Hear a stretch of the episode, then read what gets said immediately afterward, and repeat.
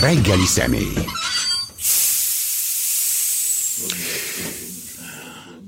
Radnóti Sándor Esztét, a filozófus egyetemi tanár van velünk. Szervusz, jó reggelt!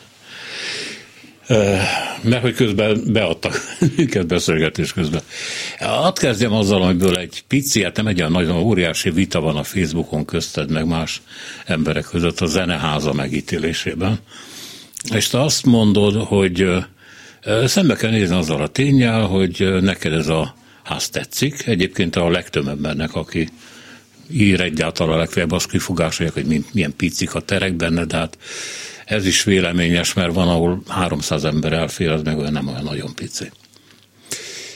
De hát írják például a Telexen, vannak a dolognak ilyen nagyon keserű szájíze, szájízei, és hogy mások meg azt mondják, hogy nem csak, hogy keserű a száj, hanem nem lehet eltekinteni valaminek az esztétikai minőségétől, aminek a létrejötte erőszakban fogant.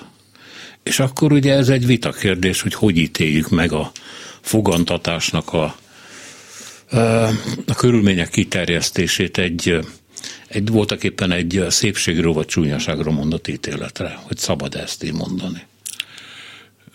Nekem mindig eszembe van a enyhültebb idők voltak még, amikor a, azok az irodalomtanárok, akik elkötelezett MDF-esek voltak, arcuk verítékében kellett fölstilizálniuk Vas Albert gróf irodalmát, feltenni a magyar klasszikusok polcára egy közepes gicsört, mert ez hozzátartozott a politikai profiljuknak a, a kialakításához. Ez fájt nekem, és most, itt, most a fordítottját érzem, hogy valamit, amit szépnek találunk, valami, ami jelentős, valami, ami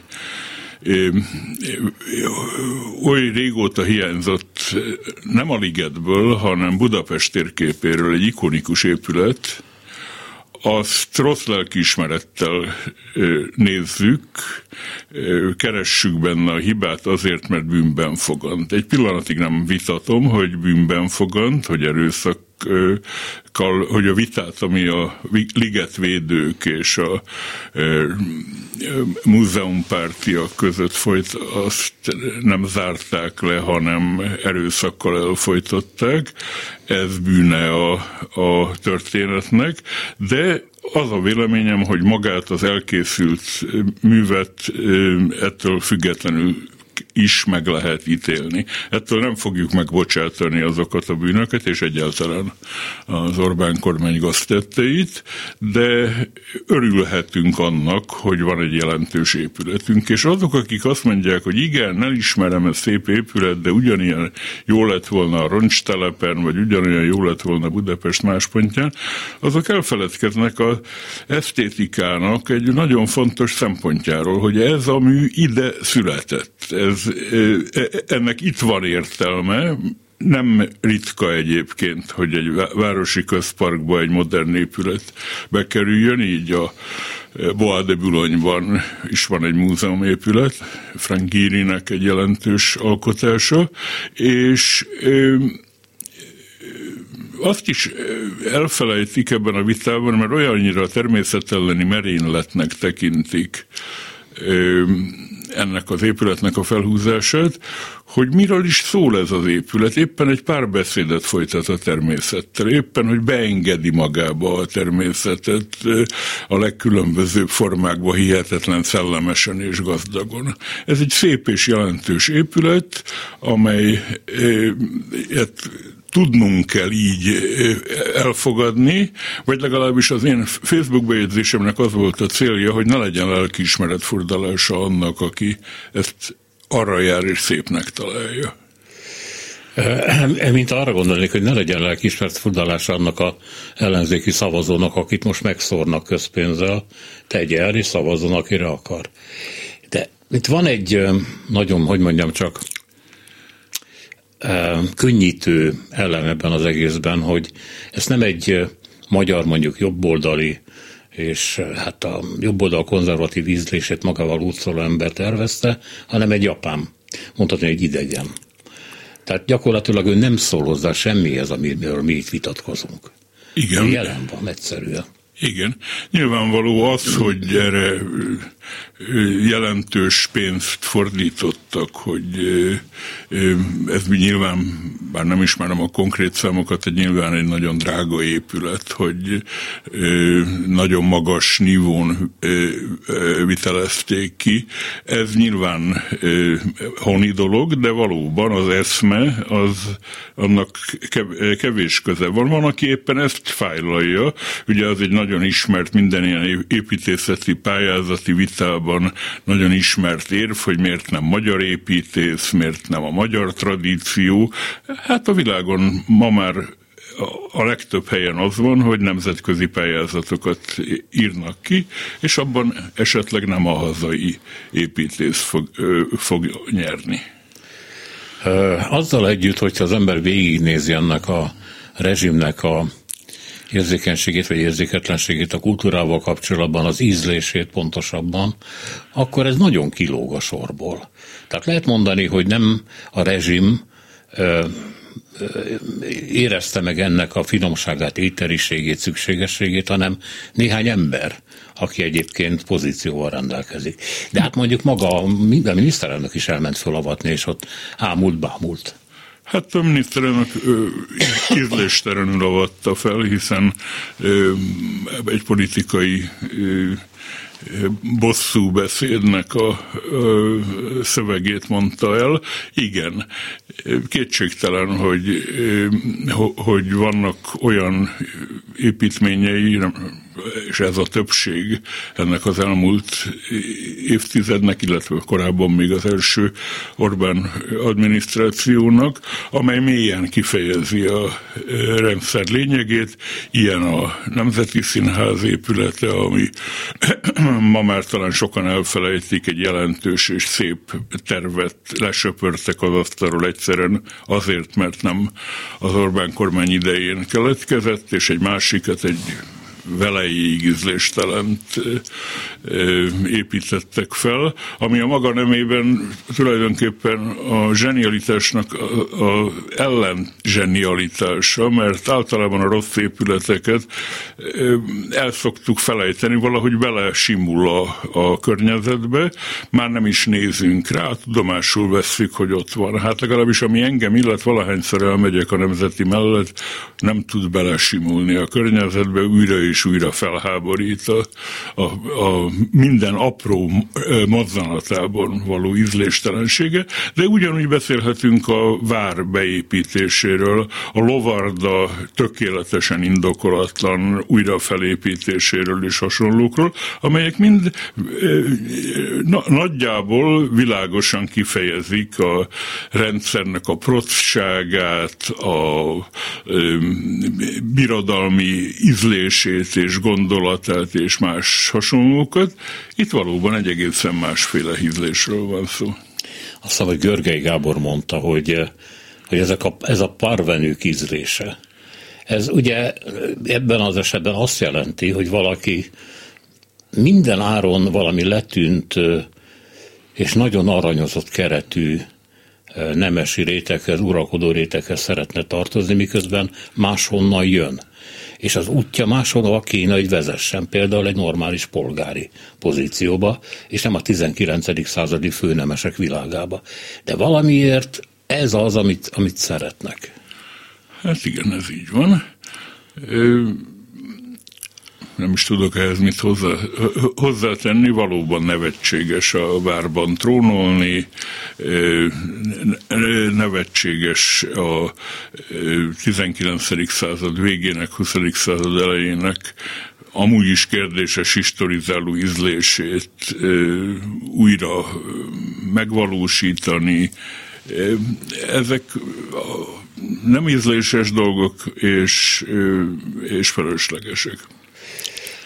Itt van a másik, ami viszont talán közelebb áll a, a rezsim szívéhez, ezek a, ez a megújuló hullám a, a történelmi filmeknek. Én megpróbáltam utána gondolni ennek, hogy legalábbis az én életemben ebből mit, nem, nem igaz, mert az 50-es éveket ugye az nem, nem élettem át, de Ugye akkor a, talán a feltámadott a nép volt, meg a Rákóczi adna egy a két ilyen kultuszfilm, ami a, a proletariátus nyomait próbálta Feltámadott a tenger. Feltámadott a tenger, bocsánat.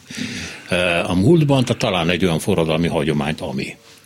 Aztán a 60-as évek vége felé, erre már emlékszem, jöttek a jókai filmek, az egri csillagok, amit én utólag úgy érzek, hogy a, hogy az 56-os sebekre adott ilyen flastaron volt, mint a tenkes kapitány, és hogy azért magyar tudott győzni, a magyar nem egy senki, a magyarnak nagyon szép múltja van, stb. És akkor ebben el lehetett lenni. Megvertük a törököket, és tovább. Ez valahogy másmilyen, ez a mostani.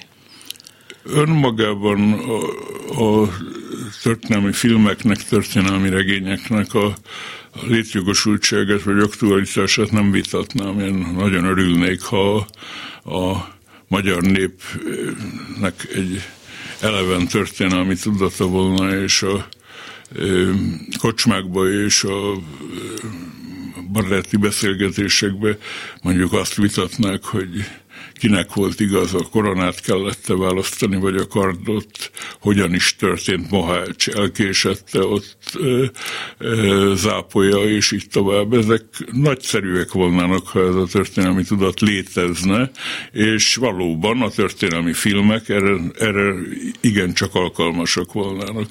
Azonban ezek filmek. Ugye, ha megnézzük például az angol filmgyártásnak van egy nagyon erős történelmi vonulata, ahol amiből megismeri az ember mondjuk Romver Oliver tevékenységét és életét, és ez nagyszerű. Ezek igazán remek filmek.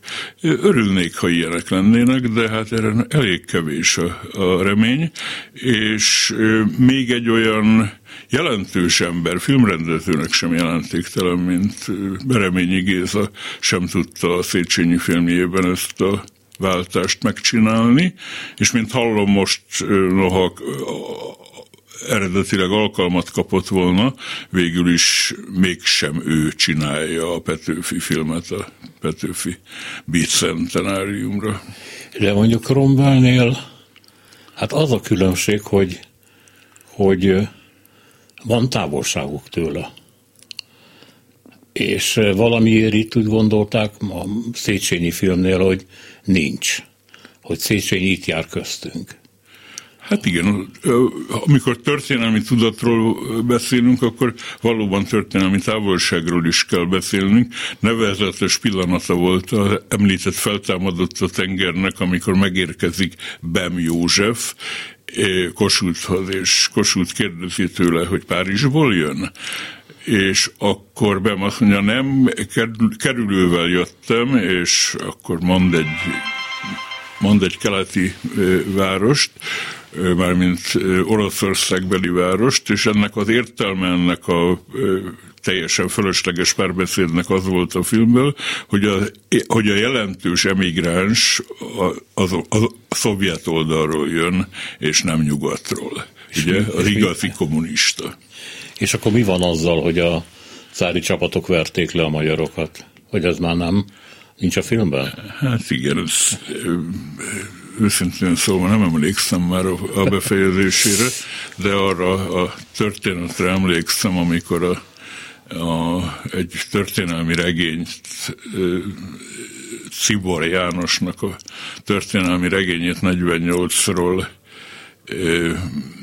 elküldte Ottlik Gézának, és Ottlik azzal köszönte meg, hogy nagyon örültem, nagyon, hogy elolvashattam, és különösen annak örültem, hogy nálad nem az oroszok győztek, nem úgy, mint Grazánál. Graca az a 19. század végének egy jelentős történésze volt. Hát itt ez az új film, ez ez március 15-éről szól, tehát itt nem fenyeget az a veszély, hogy az oroszok megjelennek majd a végén. És a, a nap hősiességét akarja bemutatni, megint egy Petőfi film, és akkor megint lehet vitatkozni hogy arról, hogy Petőfi mekkora költő volt, nem volt akkora költő, meg hogy ez a nap mit ír le a magyar történelemben. És azt lehet tudni, hogy itt komoly ellentét volt a Battyányi féle kormány, meg, meg a március 15-e ifjak között. mert mint a Battyáni kormány úgy egybe képviselte volna a haza és haladást, a március 15-e meg a hazát képviselte, a forradalmat. Tehát nem arról volt szó, hogy most akkor lesz a modernitás, vagy nem lesz igazából, hanem a megszabadulás képviselte. És ha ebből csak a haza lesz ebben a filmben, mint hogy én gondolom, akkor ott lesz széttörve megint, ami 48-49-ben együtt volt. Hát minden esetre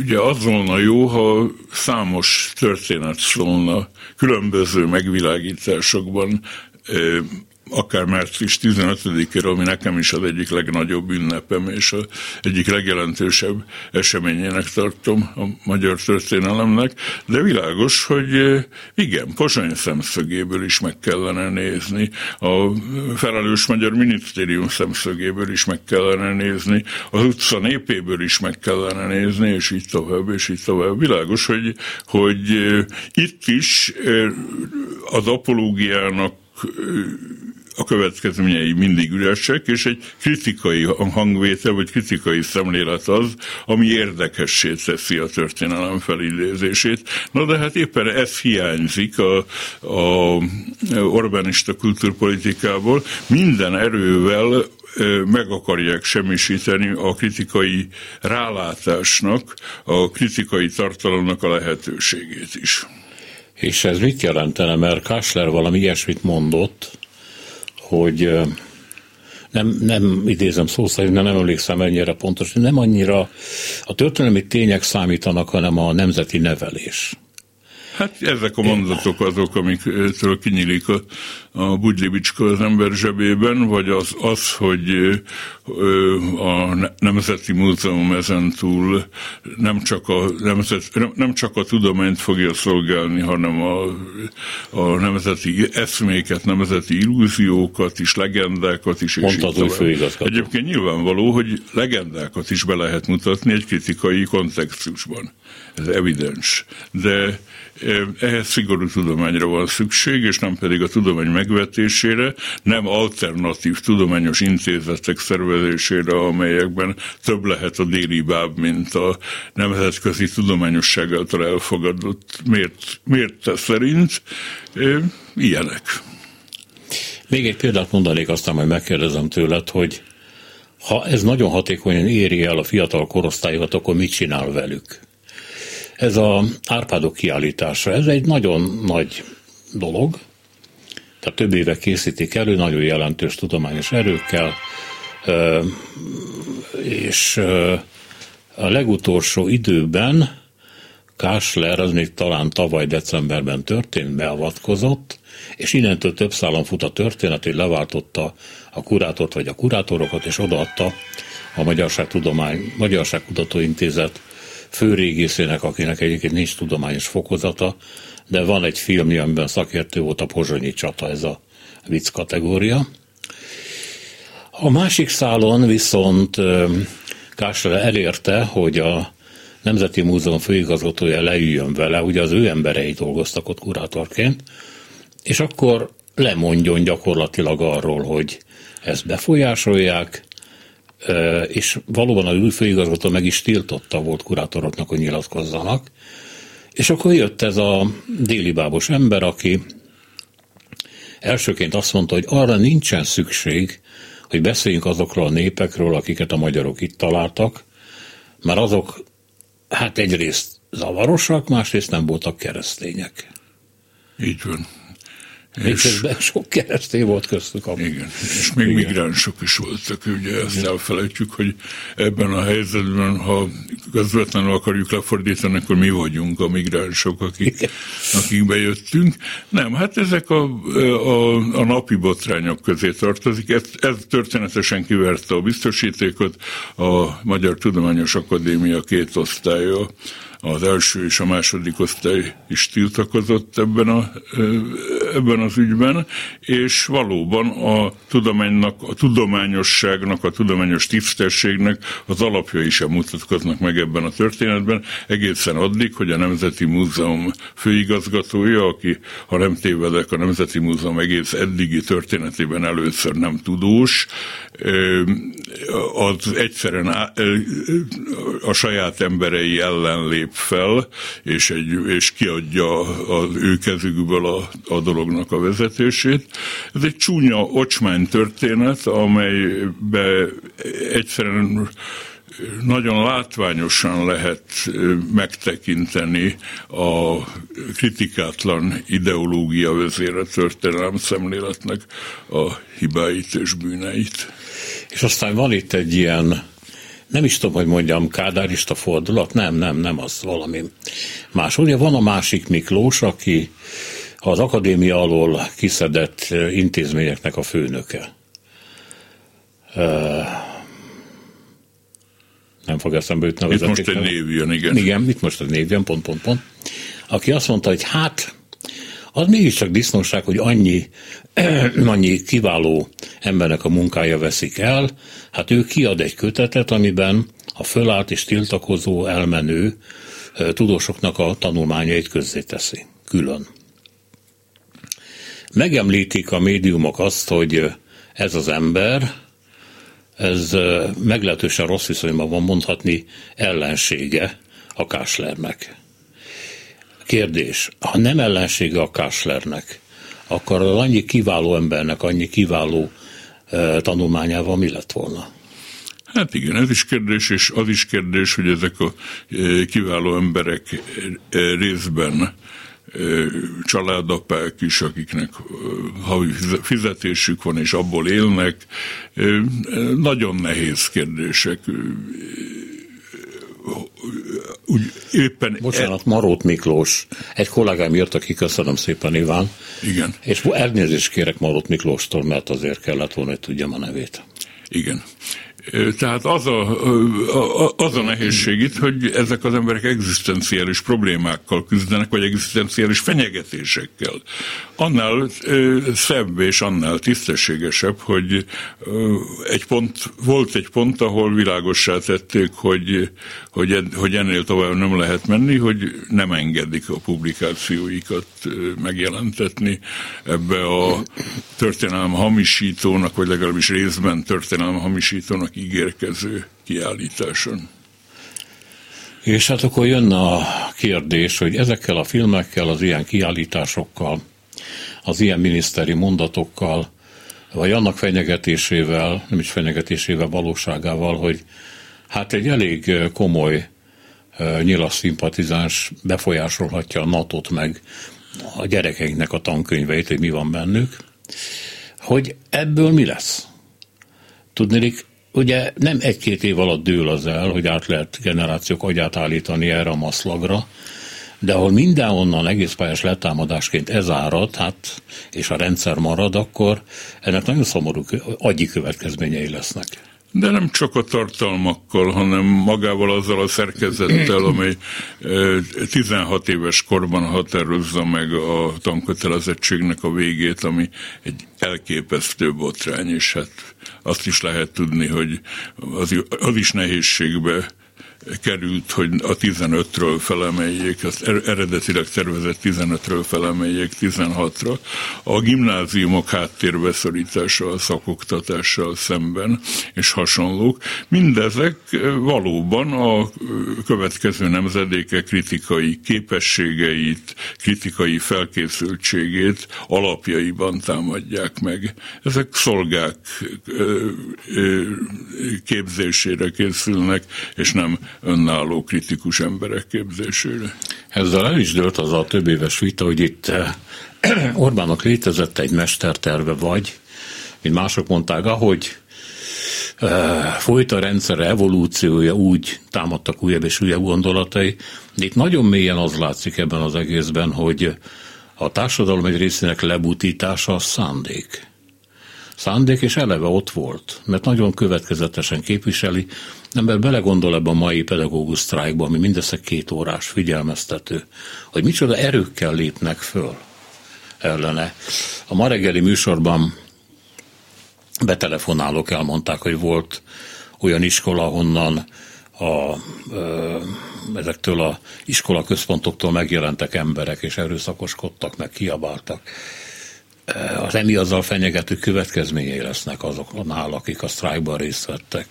Szóval itt az egész közép, oktatásnak a lerontása, kezelése, ez nagyon azt mutatja, hogy hogy valóban ilyen, ilyen szolga nemzedékek ki termelése folyik. Amit a hallgató nem lát, én is kockás vagyok.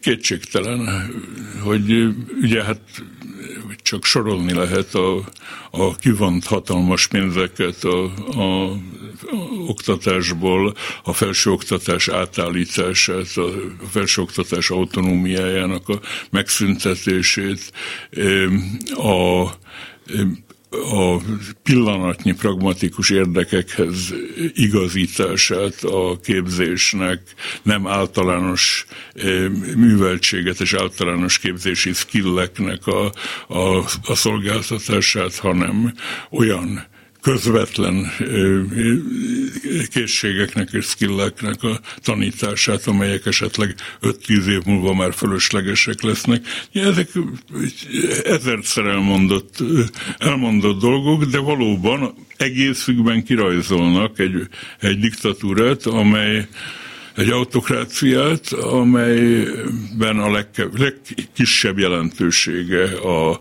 a szabad kiművelt embernek van. Ez a mai magyar kultúrát hogyan érinti, érinti egyáltalán? Itt eh, Kukarelli Endre volt itt az egyik héten, és kérdeztem erről, hogy eh, mi a véleménye Demeter Szilárd féle ösztöndiakról, és azt mondta, hogy mindenkit arra biztat, hogy fogadják el, erre a kollégáknak szükség van, írják meg azt, amit gondolnak, aztán nem tetszik nekik, akkor jó napot kívánok, de nem kell ebből ekkora cirkusz csinálni. Kvázi azt mondta, hogy fogadják el a zeneházát, és tessék benne zenélni. Ezzel egyetértesz? Igen, ezzel egyetértek. Nagyon tiszteletre méltónak tartom azokat, akik, akik nem mentek bele ebbe az alkuba ilyen-olyan okokból, de elfogadom azokat, akik úgy gondolkodnak, hogy amíg ezért nem kényszerítik őket szolgáltatásra, addig felveszik a pénzt és dolgoz, és csinálják a saját munkájukat. Ezzel egyetértesz azzal is, mert van egy másik mondat, hogy túl sok éven keresztül folyt egy szimbolikus háború dolgok ellen, például a Liget ügyében, például ott a volt magyar televízió épület előtti szobor ügyében, ami ugye a magyar, magyar ország és a magyarság teljes felmentését jelenteni a németek kárára mindazzal kapcsolatban, ami ott történt azokban az években, hogy e, szimbolikus harcok helyett egy nagyon realista módon kéne közelíteni ez a rendszerhez, meg a politikájához, meg a pénzeihez. Nem állítom azt, hogy a kettő, kettőnek ellentmondásba kell lenni, és mind a kettőre szükség van. Ugye mivel a rendszer rendkívül, ugye az, összes, az eddigi beszélgetésünk összes példája lényegében erre vonatkozott, hogy milyen jelentőséget tulajdonít olyan e, szimbolikus ügyeknek is a a rezsim, amelyekre talán még nem is gondolnánk, vagy amely nagyon kifinomult fül kell, hogy az ember megértse. Erre is válaszolni kell tudni, és erre, erre válasz a tiltakozás, erre válasz a egyébként nagyon érdekes folyamat a, a, a szabadságtéren, ahol lényegében a szobor megjelenése óta folyik egy, egy tiltakozás a képzésnek és önképzésnek a formájában, beszélgetések formájában, amit nagyon fontosnak tartok, és valóban nagyon érdekesnek. Ennek is ott kell lennie, de a másik oldalon nyilvánvaló, hogy nem lehet egy egész országot partizán háborúra késztetni, vagy partizán harcra átállítani, tehát szükség van a mondjuk úgy, hogy a pénzeink visszavételére, ugye itt mindig az az érv jön, hogy, a, hogy, ne, hogy ne, nem az állam pénzéről van szó, hanem a mi adóforintjainkról van szó, amikor ebből különböző dolgokra költenek.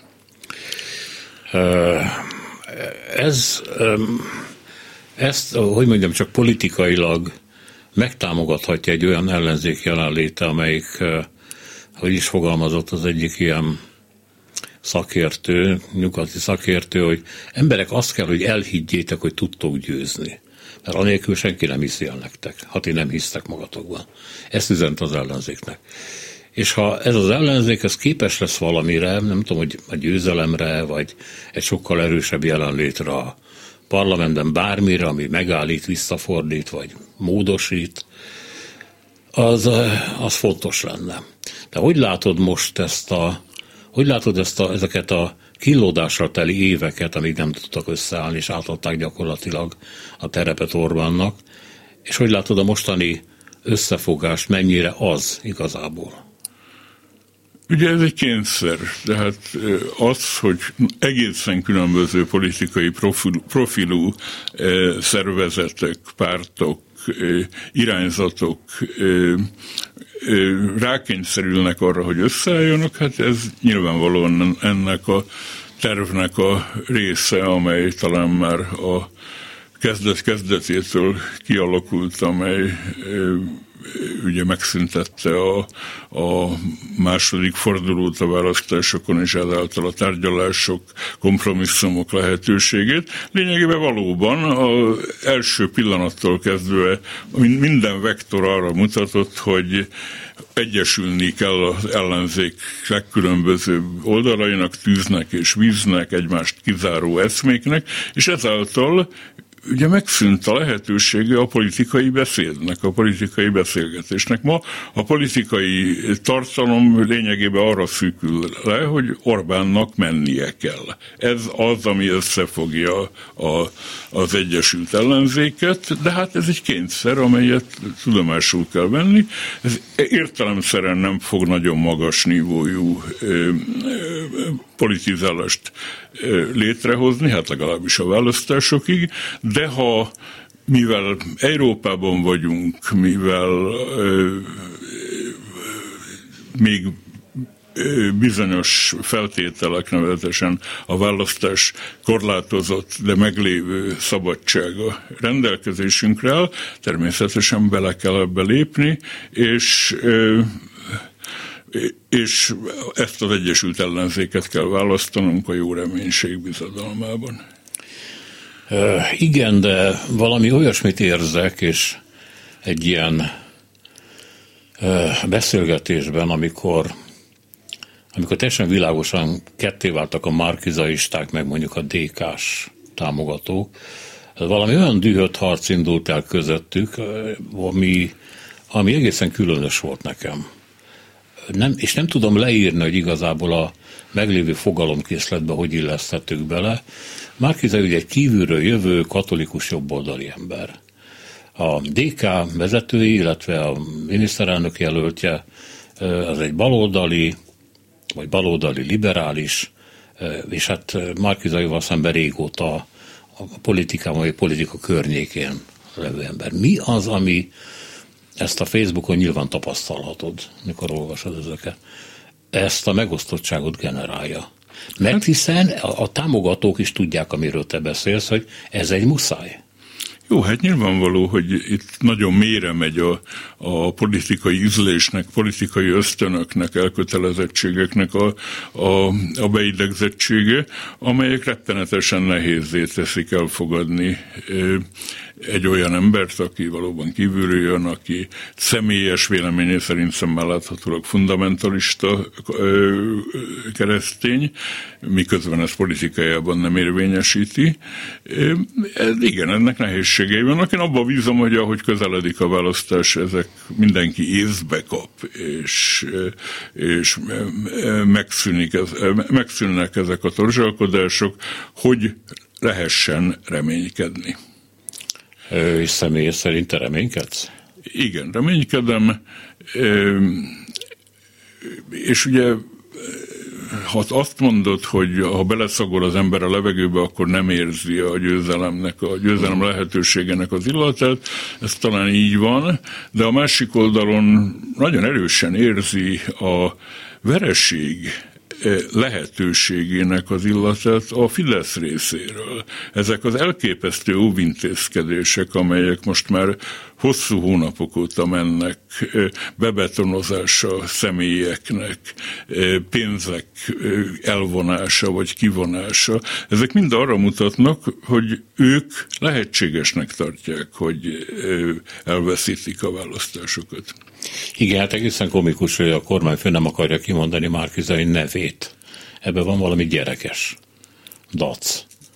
Vagy dű.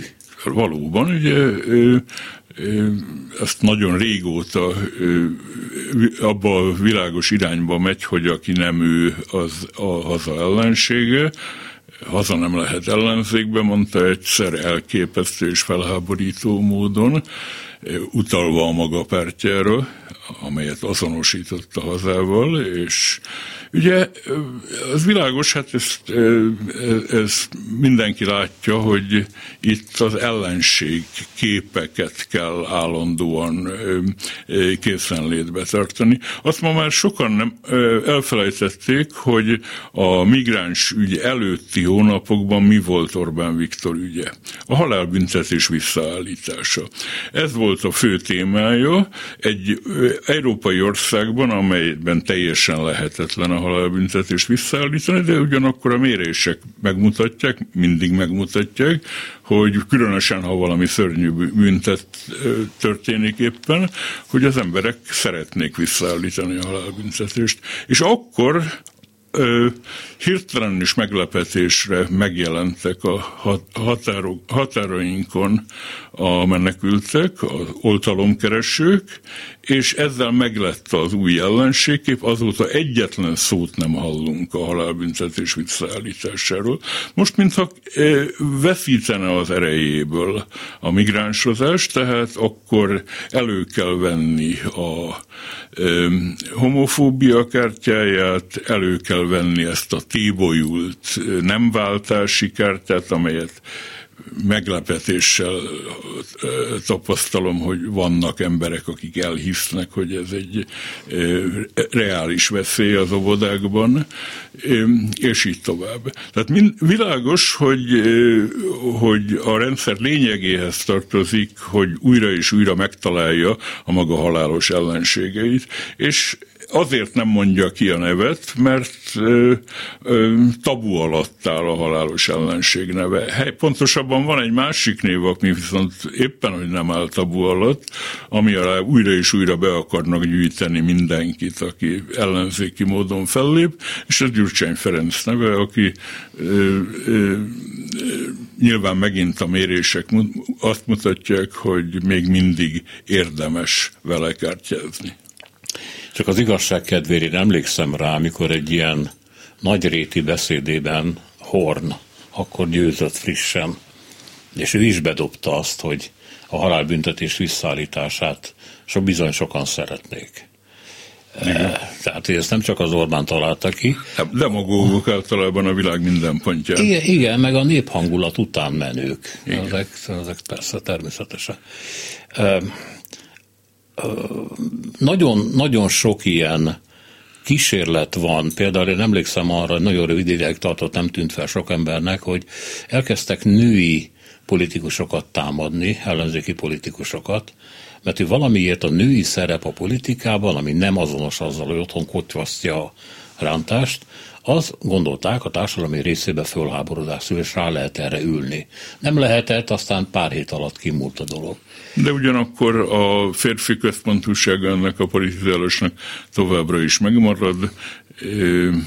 Ugye elképesztően kevés a, a, a Fideszes női képviselőjelölt, elképesztően kevés, hétről beszélnek, vagy ilyen számról, és ennek nem mond ellent az államfő kiválasztása sem, hiszen az államfő politikailag felelőtlen szerepet visel. Én most mindig igazságtalanak és helytelennek tartottam, hogy ugyanott mérjék, ugyanazon a szinten mérjék az államelnökök a köztársasági elnök népszerűségét, mint a politikusok népszerűségét, hiszen a magyar alkotmány szerint a köztársasági elnök felelőtlen, nem visel politikai felelősséget, és ezért könnyű, könnyű népszerűnek lenni.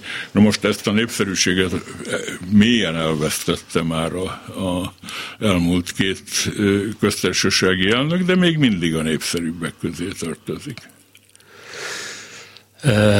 Az, az, a felmérések azt mutatják, hogy nagyon gondosan, már-már tudományos alapon van kidolgozva az, hogy a Fidesz az ellenségképet hogyan találja meg, illetve hogy mi az a társadalom, amit érdemes igényként kielégíteni.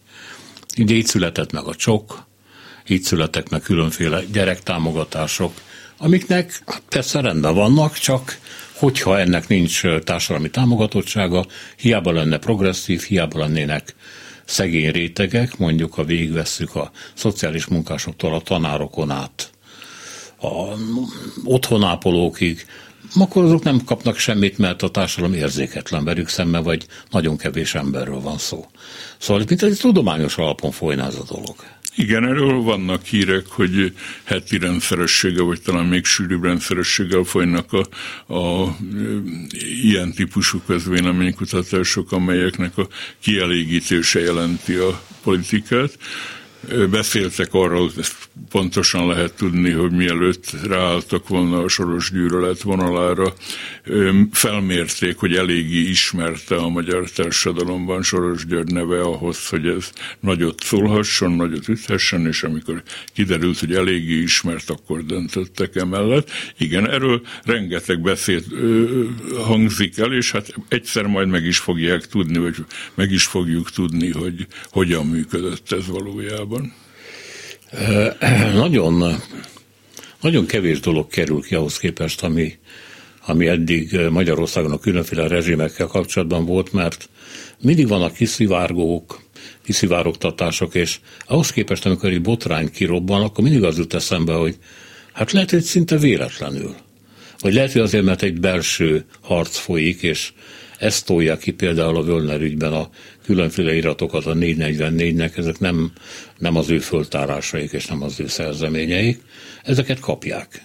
Ez evidens, de most ha valamit nem tudok ö, megérteni az a Völner ügy, mert a kezdetben lehetett ö, arra gondolni, hogy ez a Pegazus ö, ügy megoldásának valamiféle eljárása, hiszen úgy tudjuk, hogy Völner volt az, aki a Pegazus engedélyeket, tehát a Pegazus lehallgatási engedélyeket kiadta, de hát egyre világosabb, hogy Völner egy mellékszereplője ennek a nagyon nagy ügynek, amelynek a főszereplője egy Shuttle nevű ember, aki a végrehajtóknak a főnöke volt, és ahogy haladunk előre ebbe a nyilvánvalóan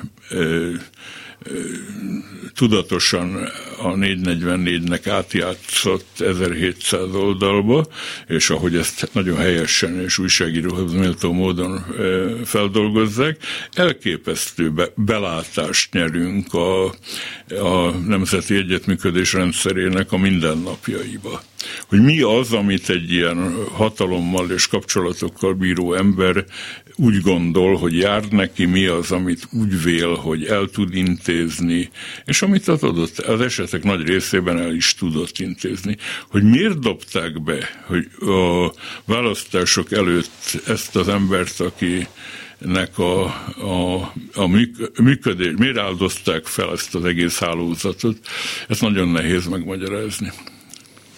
Hát vannak olyan magyarázatok, hogy egy a hatalmi struktúrából kikerülő, mert megmondta neki Orbán, hogy ki fog kerülni, és még hatalmi pozícióban levő embernek a, a bosszúja. Lehet. Ez akkor lesz igaz az a föltételezés, hogyha a szálak valóban elég, magasra tudnak vezetni. Hát amennyire láttam az elmúlt években a legfőbb ügyész magatartását minden lehetősége meg lett volna, hogy, ha így is történt, valamilyen bosszúról van szó, akkor ez csirájában elfolytsa. De itt valamilyen más döntést hozott egészen kivételesen, és miközben világosan kiderül, mint mondom, hogy a legmagasabb szint, ugye az igazságügyminisztérium államtitkár, az nem akár ki, amellett hát a fő szócsőve volt a parlamentben, az egyik fő szócsőve volt a parlamentben, a kormánynak, az annyiban mellékszereplő, hogy, hogy hát nevetséges apró pénzt kapott abból a hatalmas összegből, amit, amit itt mozgattak, ugye 80 millióról. Ebből, de egyébként milliárdos tőkéket mozgatott a családja. Igen, ezt el tudom képzelni. De ez, ennek ez az ügyhöz nem volt köze. Jó, ez egy olyan dolog, amire nem fogunk tudni egyelőre választani. Természetesen mindent el lehet képzelni, el lehet képzelni azt, hogy aki felé mutat ez a dolog, Rogán Antal ugye sok szál mutat rá ebben, sok vektor mutat ebben a történetben rá, az kikerült a Pixisből, és, és talán ellene folyik ez a dolog. Lehet mindenféle e, e, szenáriókat el, elképzelni, de biztosat nem tudhatunk, és ez tulajdonképpen egy rejtélye e pillanatban a magyar politikai életnek. Egyrészt másrészt, amikor föltárult, akkor arra gondoltam, hogy hogy van itt egy félreértés, mert az ember úgy képzeli el az ilyen autokrata rezsimeket, ahol, ami ráadásul a korrupcióra épül, legalábbis a rezsim felső részének az ellátása, hogy az kézben tartott. De itt a káosz tűnt föl, hogy hogy szabadulnak el a különféle posztokra ültetett emberek, akik a saját rezsimüket valósítják meg, a saját lopási stratégiáikat, fognak össze másokkal, csinálnak ki, akár a nerhez tartozó embereket is, hogyha kell mondjuk a horvátországi birtoka neki, vagy nem tudom, beruházásai, és nem tűnik úgy, hogy ezt fölülről mozgatják. Ezt nem hiszem. Ugye valóban van egy határa annak, hogy egy ember mit tud mozgatni, de az, hogy minden lényeges kérdésben a döntés egyetlen kézben van, erről meg vagyok győződve. Hogy működik ez szerinted? Nem lehet egy ember, nem mozgathat minden szálat. Hála Isten, nem tudom, hogy működik, de azt, abban bizonyos vagyok, hogy, hogy minden fontos pozícióra, minden egyes személyi kérdésben egyetlen ember hozza a döntést, és ez Orbán Viktor. Ennek a rendszernek a kifutásáról tudni, mifelé haladunk, erről már olyan nagyon-nagyon sok vita nincsen, tulajdonképpen az ember érzékeli, hogy, hogy hogy nem, hogy miközben az, azt gondolod, hogy ez az ember már mindent megkapott. Tulajdonképpen azt csinál, amit akar. És soha egy másodpercig nem állt le egyetlen ponton, se nem mondta, hogy oké, okay, akkor ennyi elég, megvan a pénzem, megvan a váram, a palotám, megvan a családom jóléte, megvan a hatalmam, nem akarok többet. Állandóan érzi az ember ennek a rezsimnek az evolúcióját, a tartását valahova. Hát nem szívesen megyek bele Orbán Viktor pszichológiájának a boncolásába. Inkább, de... inkább a rezsimének a, a logikájába. A kettő nem választható el egymástól, ugye autokráciák nagyon a autokrata ö, személyére és személyiségére ö, formálódnak meg, ez nagyon tükrözi a, egész rendszer a, a főparancsnoknak a, a, a lelkületét és pszichológiáját, de hát egy ponton túl túllépett azon, hogy, hogy jó lelkiismerettel, vagy egyszerűen nyugodtan kiléphessen a hatalomból. Valóban lett volna erre idő, csak akkor hát elég, egész, egész másképp kellett volna az egészet az elejétől kezdve megszervezni, hiszen hihetetlen lehetősége volt ezzel az óriási választási győzelemmel 12 évvel ezelőtt. Adhatott volna egy békejobbot, és felépíthetett volna egy, egy nagyszerű országot, másképpen döntött. És egy ponton, ponton túl ez a döntés már, már kötelezi, már, már, már nem tehet mást, és ugye ez a következő kérdés, hogy ha elveszíti a választást, akkor át fogja adni a hatalmat. újabb probléma. És a másik, hogyha nem vesztél a választást, akkor ezt a mostani ijedelmét, amit át kellett élni, ez hogyan torolja meg az országon? Igen, ez világos. Igen. Ugyanakkor hát abban azért bizonyosak lehetünk, hogy az a vagy legalábbis abban reménykedhetünk, hogy, hogy egy esetleges választási győzelme esetén sem egy akkora erőt, fel tud mutatni egy akkora erőt, mint amit az előző választásokon fel tudott mutatni. De lehet ebből egy igazi diktatúra? Azt, azt hiszem, hogy amíg amíg ben vagyunk Európában, amíg rá nem kényszerít a világtörténelem arra, hogy válasszunk Putyin és, és Brüsszel között, ami hát természetesen a pillanatban közelebb van, mint bármikor eddig, de amíg ez a kényszer nem áll fenn, addig, addig nyílt diktatúrára nem számítok. Igen, mert azt sokan mondják, és lehet, hogy ebben is van igazság, hogy lehet, hogy az ellenzék elveszíti ezt a választást, de történt valami, ami miatt ez a rezsim nem tud ugyanolyan maradni, mint korábban volt. Mert, mert már megijedt egyszer. Mert már átélte azt, hogy milyen át elveszíteni a hatalmat, és az önbizalmát ez valamiképpen megingatta. Ettől lehet, hogy erőszakosabb lesz, de nem lesz hatékonyabb, nem lesz okosabb. És ha marad is, valamiképpen egy másik rendszer lesz. Igen, ezt, ezt, ezt én is így gondolom ha marad, akkor kisebb erővel marad, mint, a, mint ahogy kezdte a pályát.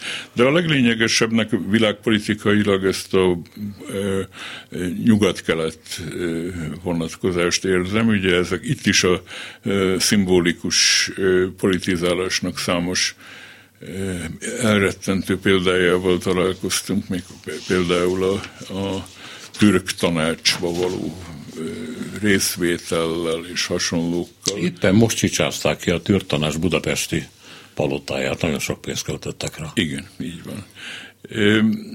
De hát ezek a kibeugrálások, ugye, aláír tiltakozásokat Putyin ellen, majd Putyinnal barátkozik, de ha valamilyen döntő vagy fontos lépés most bekövetkezik Putyin részéről Ukrajna ellen, a következő napokban, és ez egybe fog vágni eh, Orbán eh, moszkvai látogatásával, hát aznak érdekes következményei lehetnek. Eh, te értél egy úgynevezett puha diktatúrában, és annak a kemény és határozott ellenzéki szerepét vállaltad föl. Most élsz egy autokráciában, és akkor volt mondjuk 20 évünk, amikor azt gondoltuk, hogy ez a demokrácia, ez már, hogy mondjam, megkerülhetetlen. És aztán kiderült, hogy nem az. Magyarországon a demokrácia egyáltalán nem megkerülhetetlen, és egyáltalán nem tart olyan nagyon sokáig. Hát ez valóban a mi nemzedékünknek a, a tragédiája, vagy legalábbis szomorú története, de azért nem cserélném fel a mostani autokráciát sem a Kádár puha diktatúrájával. Azért azt világosan kell látnunk, hogy több a szabadságunk, nagyobbak a, a szabadságügeink, még ebben a, a ocsmány és sok tekintetben kíméletlen és embertelen autokráciában is, mint Kádár felpuhuló. Kádár nem lopott, mondják. Tessék? Kádár nem lopott. Hát igen, ez, ez kétségtelen de butább volt, mint a mostani rezsim. Butább volt az a rezsim, mint amit Kásler beszél? Hát Kásler szellemi színvonalában nehéz bármit is összevetni már. Hát nem, most nem az onkológiai tudására utalok, amit nem ismerek, hanem a, a déli bábos historizáló nézeteit nem, nem lehet ezt így össze, összevetni a, az intelligencia kvócienseket, Kádárét és Orbánét. Nem hiszem, hogy ennek volna teteje. Jó, tehát ön te nem cserélnél. Nem, nem, nem bizonyosan nem. Köszönöm szépen, hogy itt voltál. Nagyon szívesen. Radnóti Sándor Esztét, a filozófus egyetemi tanár volt a vendégünk 9 és 10 óra között. Hölgyeim és uraim, köszönjük szépen a négy órán keresztül tartó figyelmüket és türelmüket. Minden jót!